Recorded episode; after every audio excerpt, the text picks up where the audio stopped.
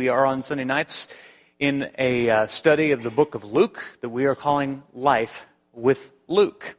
Uh, as a preacher, you learn a lot of things as you go along, and uh, you try to impart some of that knowledge to the people that you're teaching.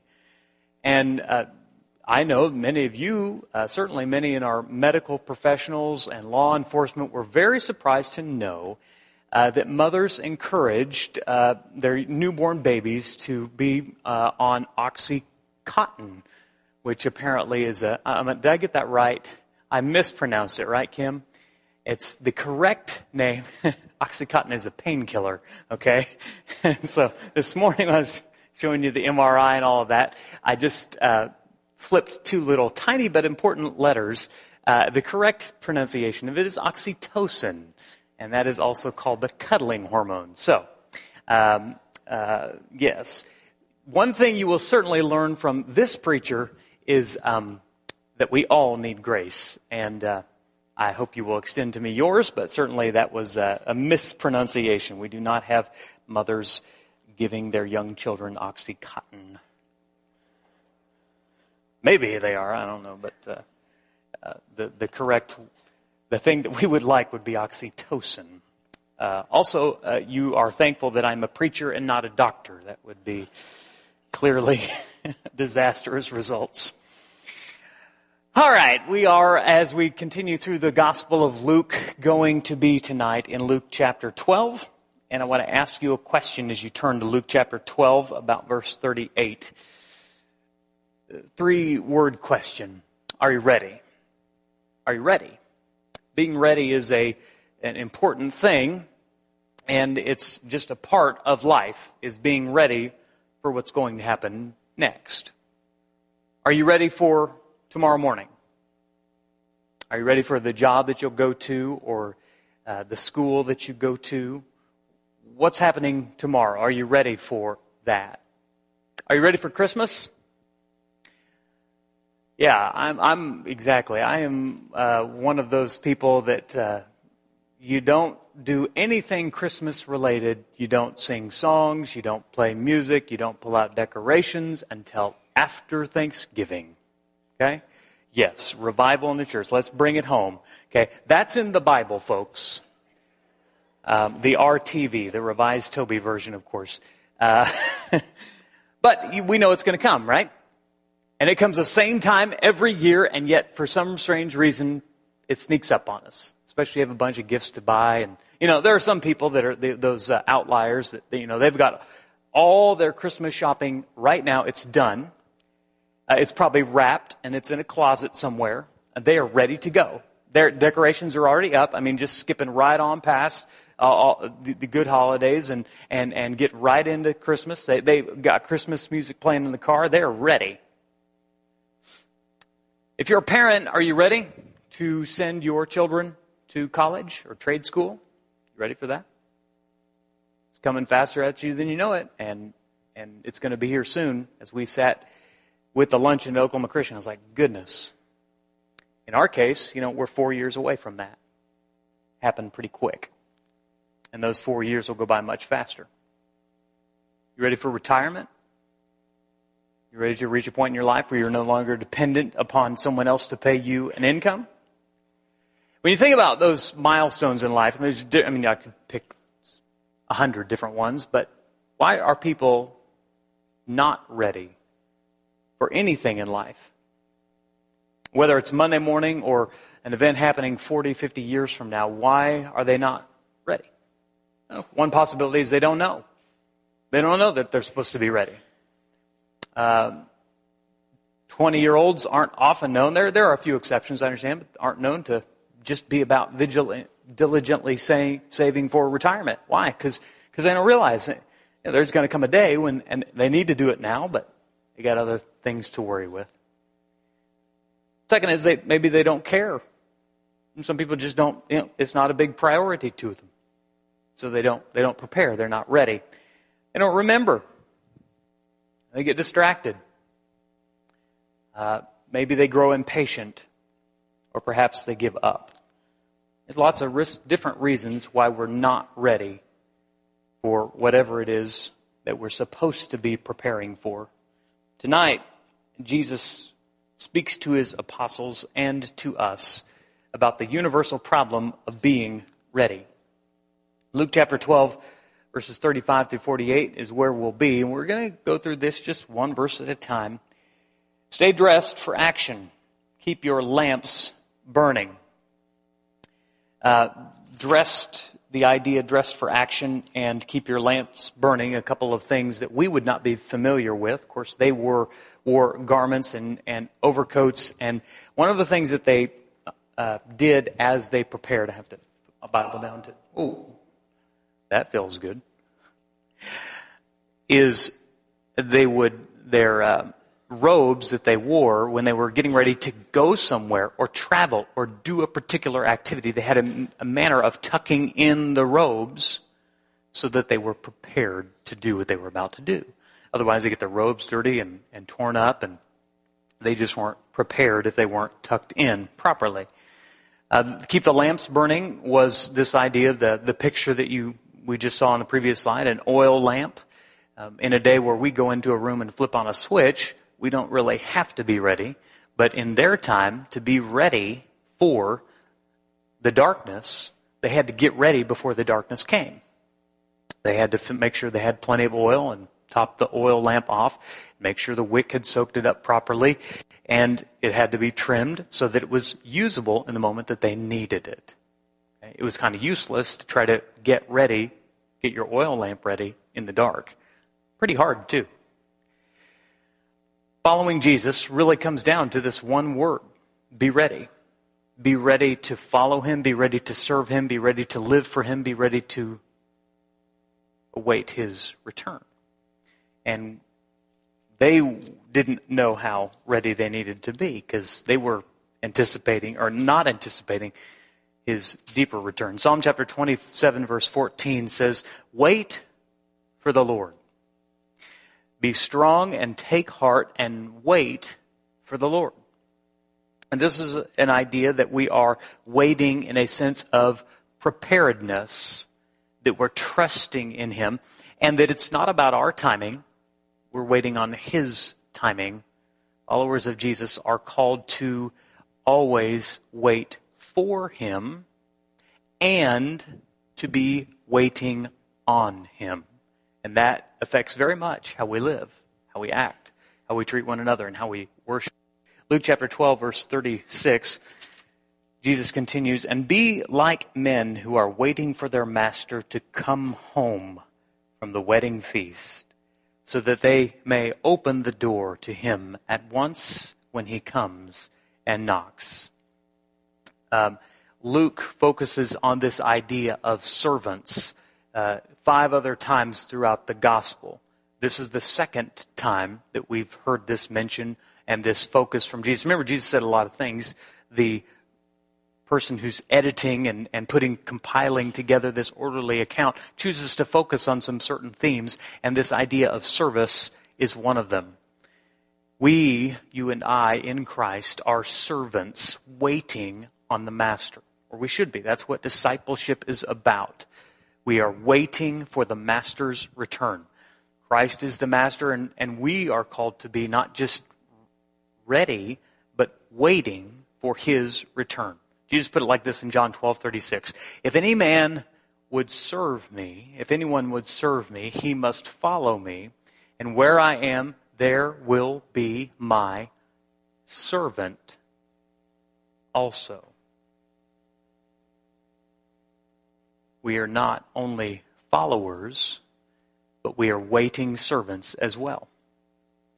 Um, we understand this. Maybe uh, uh, kind of explain the first century dynamic of it.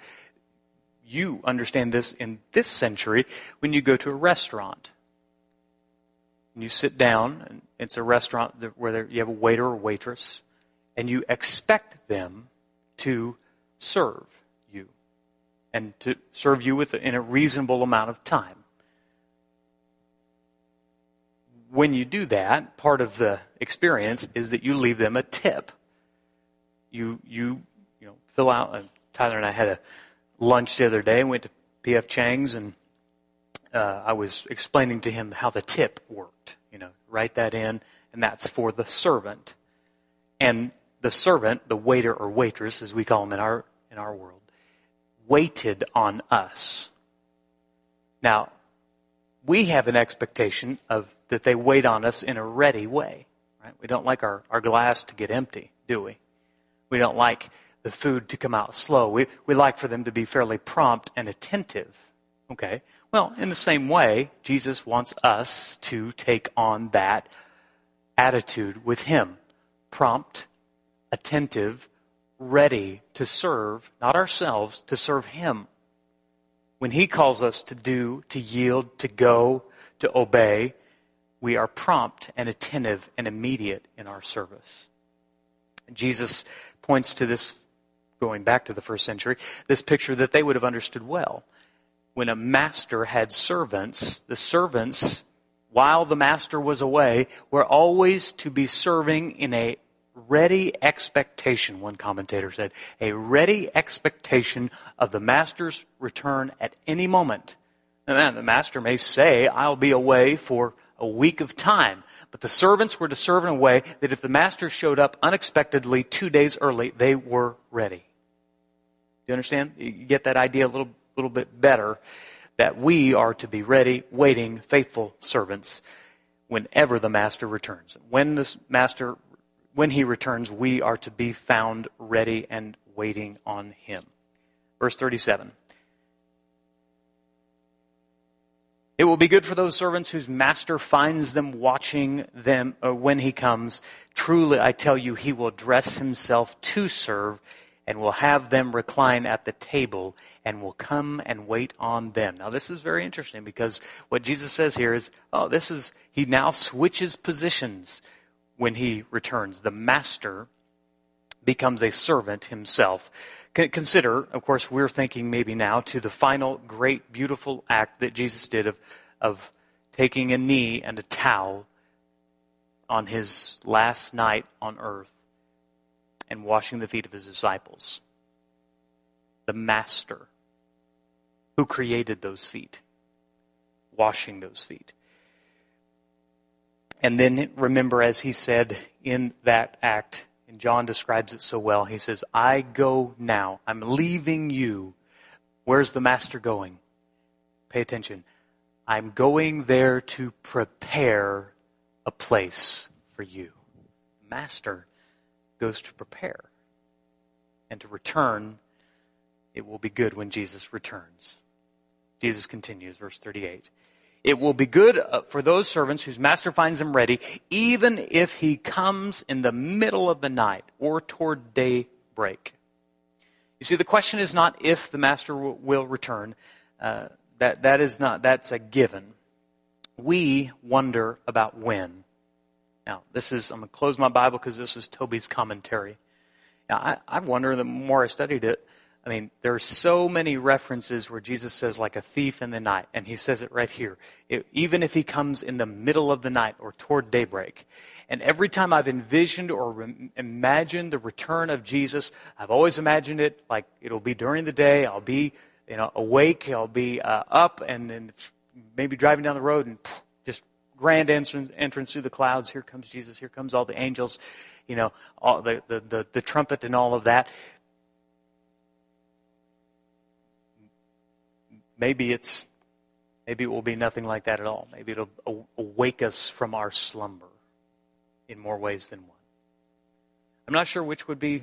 I mean, obviously, one half of the planet has to be in daylight. Okay, I understand that, but um, I, Jesus repeatedly says this idea of a, thief in the night, and I, I, also know that the literalism. He's saying, "Be live in a way that you are prepared."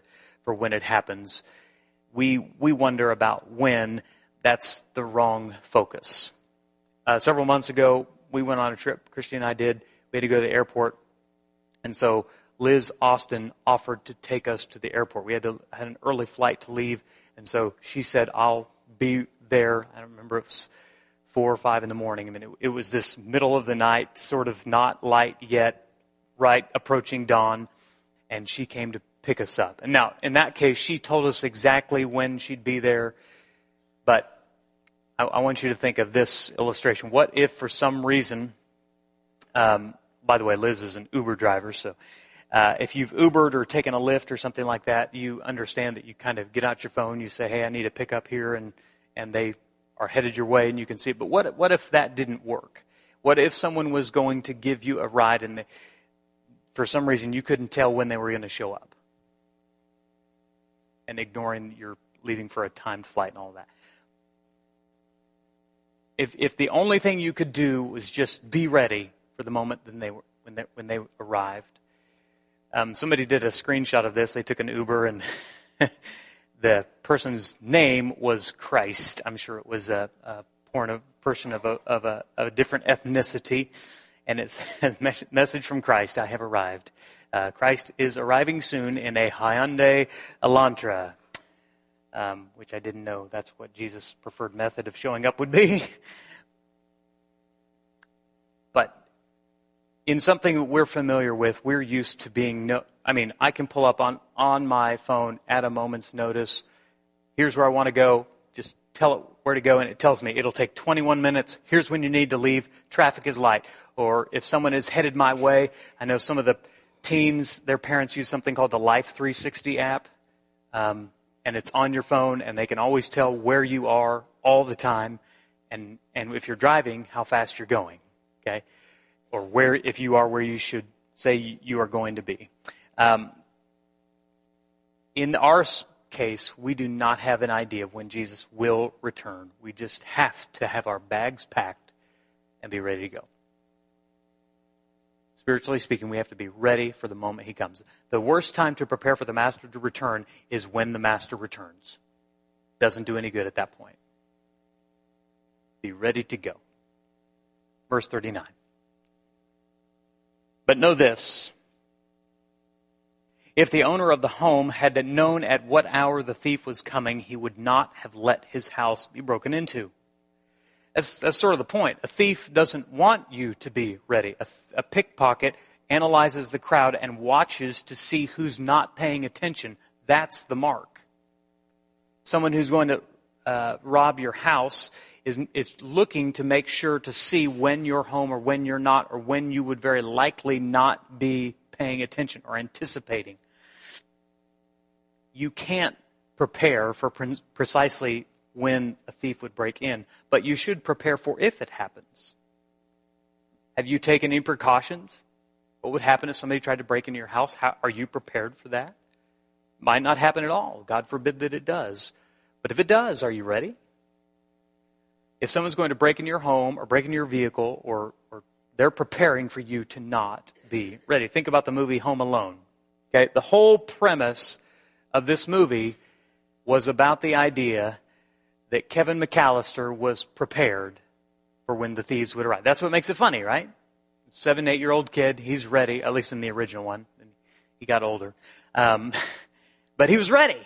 And that's what made it funny because we were watching him get ready for when the thieves would break in. It would be a terrible movie any other way, right? Like, Kevin's just asleep and the thieves break in and they're robbed and it's very sad. You know, it's, but that's kind of how it, that's more how we expect it to work. Because most thieves break in when, when we are not prepared for them to arrive. So be ready. If it comes like a thief in the night and we cannot plan when the thief is going to come, maybe we ought to plan so that we're ready when it does, when He does come. Next verse, verse 40. You also must be ready because the Son of Man will come in an hour when you do not expect Him.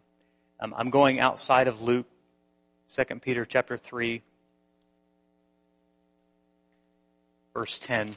I, I love that if we remember that Peter's here, right? listening to Jesus talking about being ready, and then years later he is writing these words. Peter in 2 Peter chapter 3 verse 10, he says this. But the day of the Lord will come like a thief, and then the heavens will pass away with a roar, and the heavenly bodies will be dissolved and burned up, and the earth and the works that are done in it will be exposed. Since all these things are to happen in this way, what sort of people ought you to be?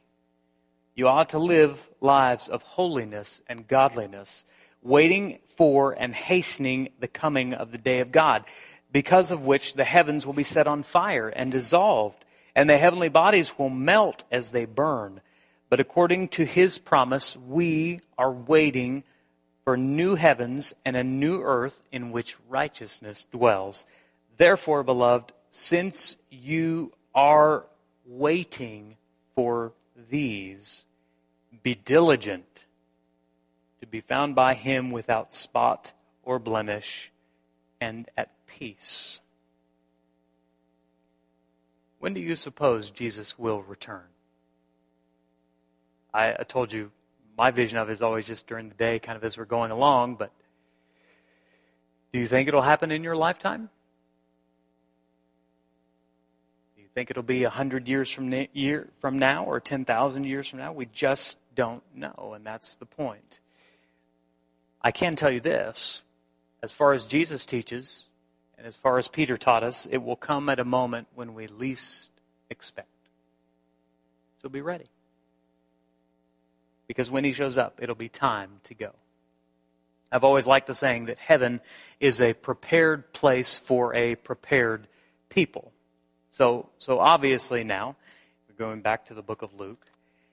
Um, as, as was prone to happen whenever Jesus got on a roll, uh, Jesus would raise his hand, or P- Jesus, and Peter would raise his hand because he had a question. Peter asked, Lord, are you telling this parable to us or to everyone? The Lord answered, Who then is the faithful and wise manager, whom the master puts in charge of his servants to give them their food allowance at the proper time? It will be good for that servant whom the master finds doing when he returns. Truly, I tell you, he will put him in charge of all his possessions. In other words, Peter says, uh, Lord, who's this to apply to? Is this going to be on the test? And I think Jesus, this is probably in the message translation, he sort of closes his eyes for a moment, takes a big deep breath, and he says, I, the Master, am speaking to all of you, but you all would be the faithful and wise managers. Illustration, think about it. Um, if you're a parent and you have that time of life where you your kids are old enough where they sort of self-sufficient and you think they're fairly good without you know burning the place down that you can be gone for a little bit and, and let them handle things okay uh, that first time you do that there's some very specific instructions right? You know don't touch a stove. You know this person's in charge. Here's the phone if you, you need to call us. You know if something happens, call 911, all, all these instructions, right? And the kids are sitting there like, a parent free moment, a universe, and particularly the oldest children, as a, as a professed oldest child. Um, there's that moment where we realize that all authority will be given to us. Who are you talking to? Who are you talking to? You're talking to all of us? You talking to just me? Does this apply to everybody here? And the parents say, listen, I just need all of you to hear me. Because what happens when the parents leave is that very likely the children in that moment will forget the will of the father and mother. And they, they forget what their expectations are or even that the parents are going to return. It will be good. It will be good, children, for the children whose parents return and find them doing what the father and mother ask, won't it? This is what Jesus is saying. Listen, yes, certainly, Peter, it applies to you. Certainly, it applies to everyone. Clearly, I'm not telling you when I'm coming back. I don't even know that. The Father knows that. But it'll be good if you're ready for when I return. And Jesus, or Peter conveys the same thing. Then Jesus warns them, verse 45. But if that servant says to himself,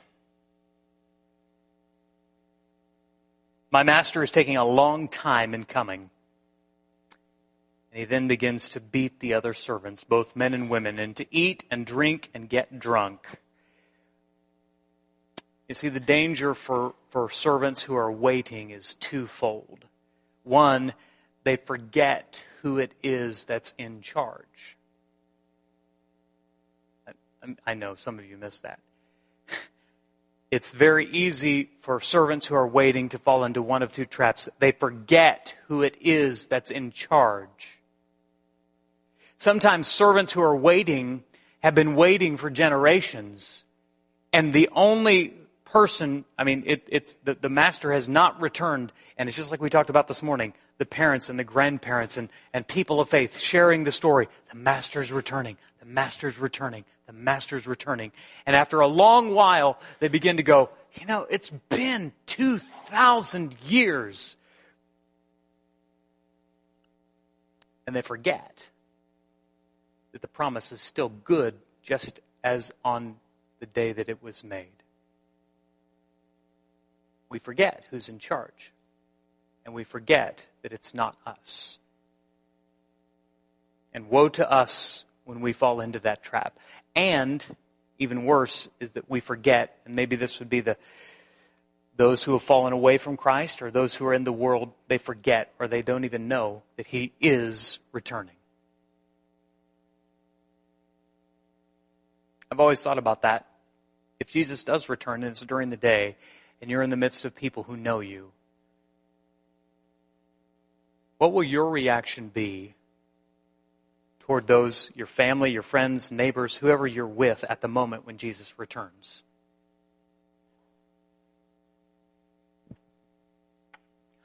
Oh, there he is. Well, I knew it. I knew he'd be back. I knew he was coming. Now, you're surrounded by whoever it is, and they're not believers or followers of Jesus, what will their reaction be toward you? What do you mean you knew? Why didn't you tell me? If you knew, why didn't you say something? And you really flesh that out. The day of his return will be wonderful and terrifying at the same time.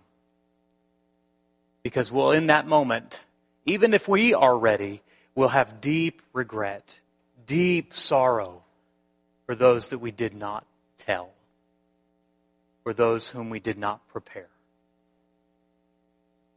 If you think about your concentric circles of relationships, if you have told those people of Jesus and his return, then you have done all you can. They have decided not to believe it or not to get ready, that's on them.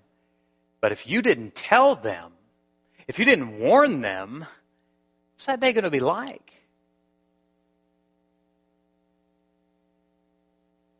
Luke chapter 17, just skipping ahead a few chapters, verse 10, Jesus says, So you also, when you have done everything you were told to do, and that's, by the way, not just all the commands and believing and being baptized and forgiving your enemies and praying for them and so forth.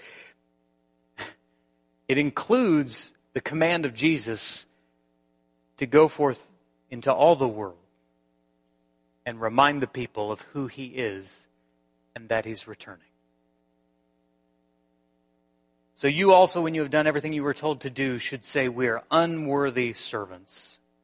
We have only done our duty.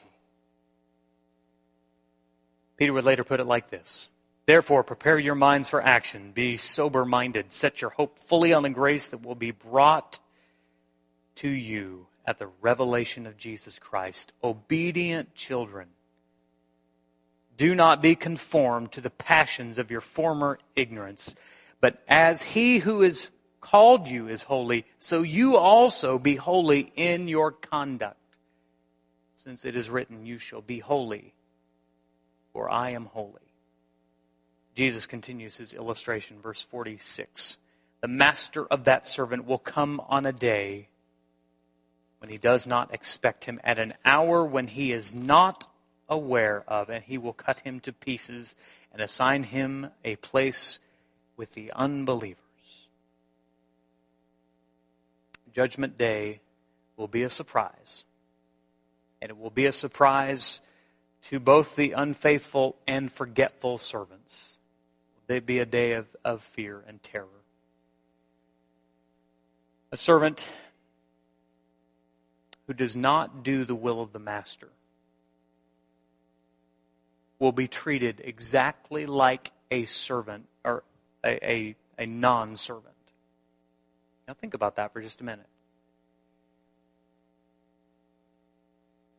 Jesus says that when he returns, the master, when he returns, is going to start dealing out punishments. He's going to be punishments and rewards. And he's going to treat the servants of his who were unfaithful in just the same way as people who never followed Jesus at all.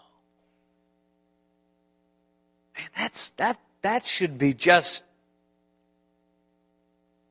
a, a moment where it brings you to full self examination.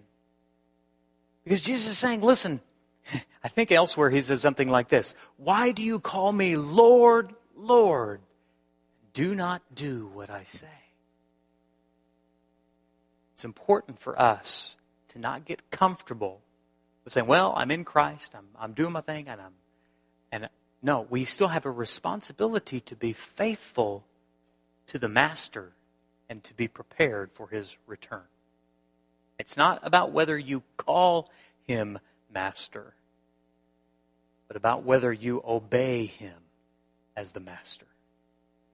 It's a, it's a, it's a lot, right, packed into verse 46. Verse 47, 48.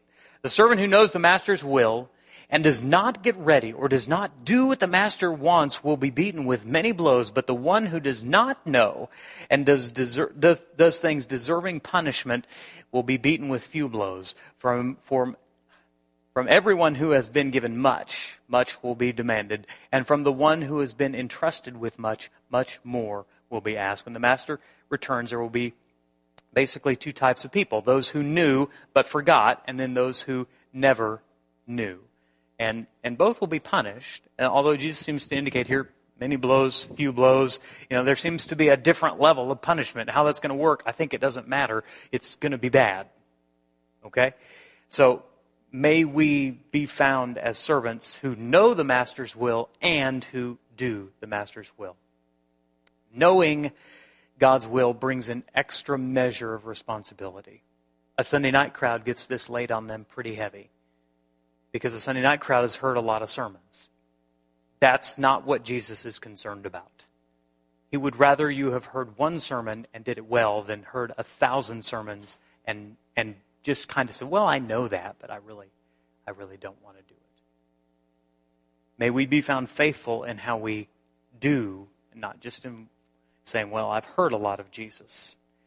It comes down to this whether or not, not whether or not you know what he said, but whether you do what he says. So when it comes down to it, the title of the sermon is How Jesus Hopes to Find You, and it's just with one word He hopes to find you ready. He doesn't want you to be unready, but He knows that there will be servants who are not ready. You've probably heard the old preacher's story about the, the guy who wrote in his Bible and liked to write things in his Bible. And all throughout the scriptures, in the Old Testament and in the New, he would write just two simple letters, PK, which stood for two words promised, kept. And everything from the story of Abraham, the story of Noah, to the story of Daniel, all the way through the Psalms and the, the prophets and the New Testament, again and again and again, every page or two, you would find PK, promised. There is only one promise that is still unkept. Not unfulfilled, but it, it's just not yet. And that is the promise of Jesus' return. So essentially, if you're a stats person, we have a 99.99999% success rate I'm going to bank my eternity on the fact that that promise, that last and final and greatest promise, will be fulfilled as well. And we look forward to that day. But until that day, may we live in a ready way. And may we live in a way that's not just making sure we're ready, but making sure all of those who are near us are ready as well. I heard the story of